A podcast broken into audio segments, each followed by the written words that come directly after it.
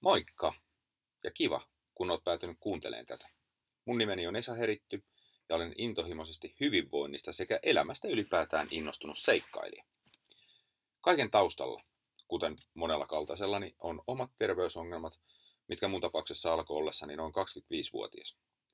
Tai tarkalleen ottaen tuolla ne ongelmat iski päälle, sillä tavalla, etten voinut enää olla huomaamatta niitä. Eli yritän sanoa, että toki olin kylvänyt tuhoa jo pitkään ennen sitä omilla elintavoillani. Ja tähän väliin on pakko mainita, ettei ne mun elintavat mitenkään järisittyvän pahat olleet.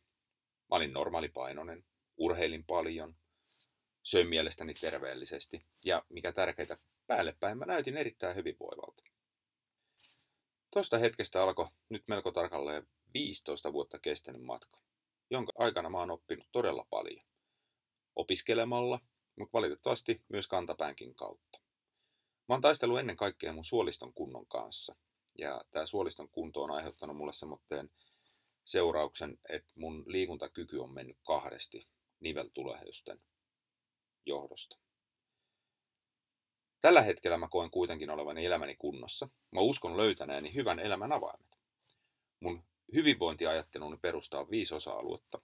Mä kutsun näitä osa-aluetta juuriksi.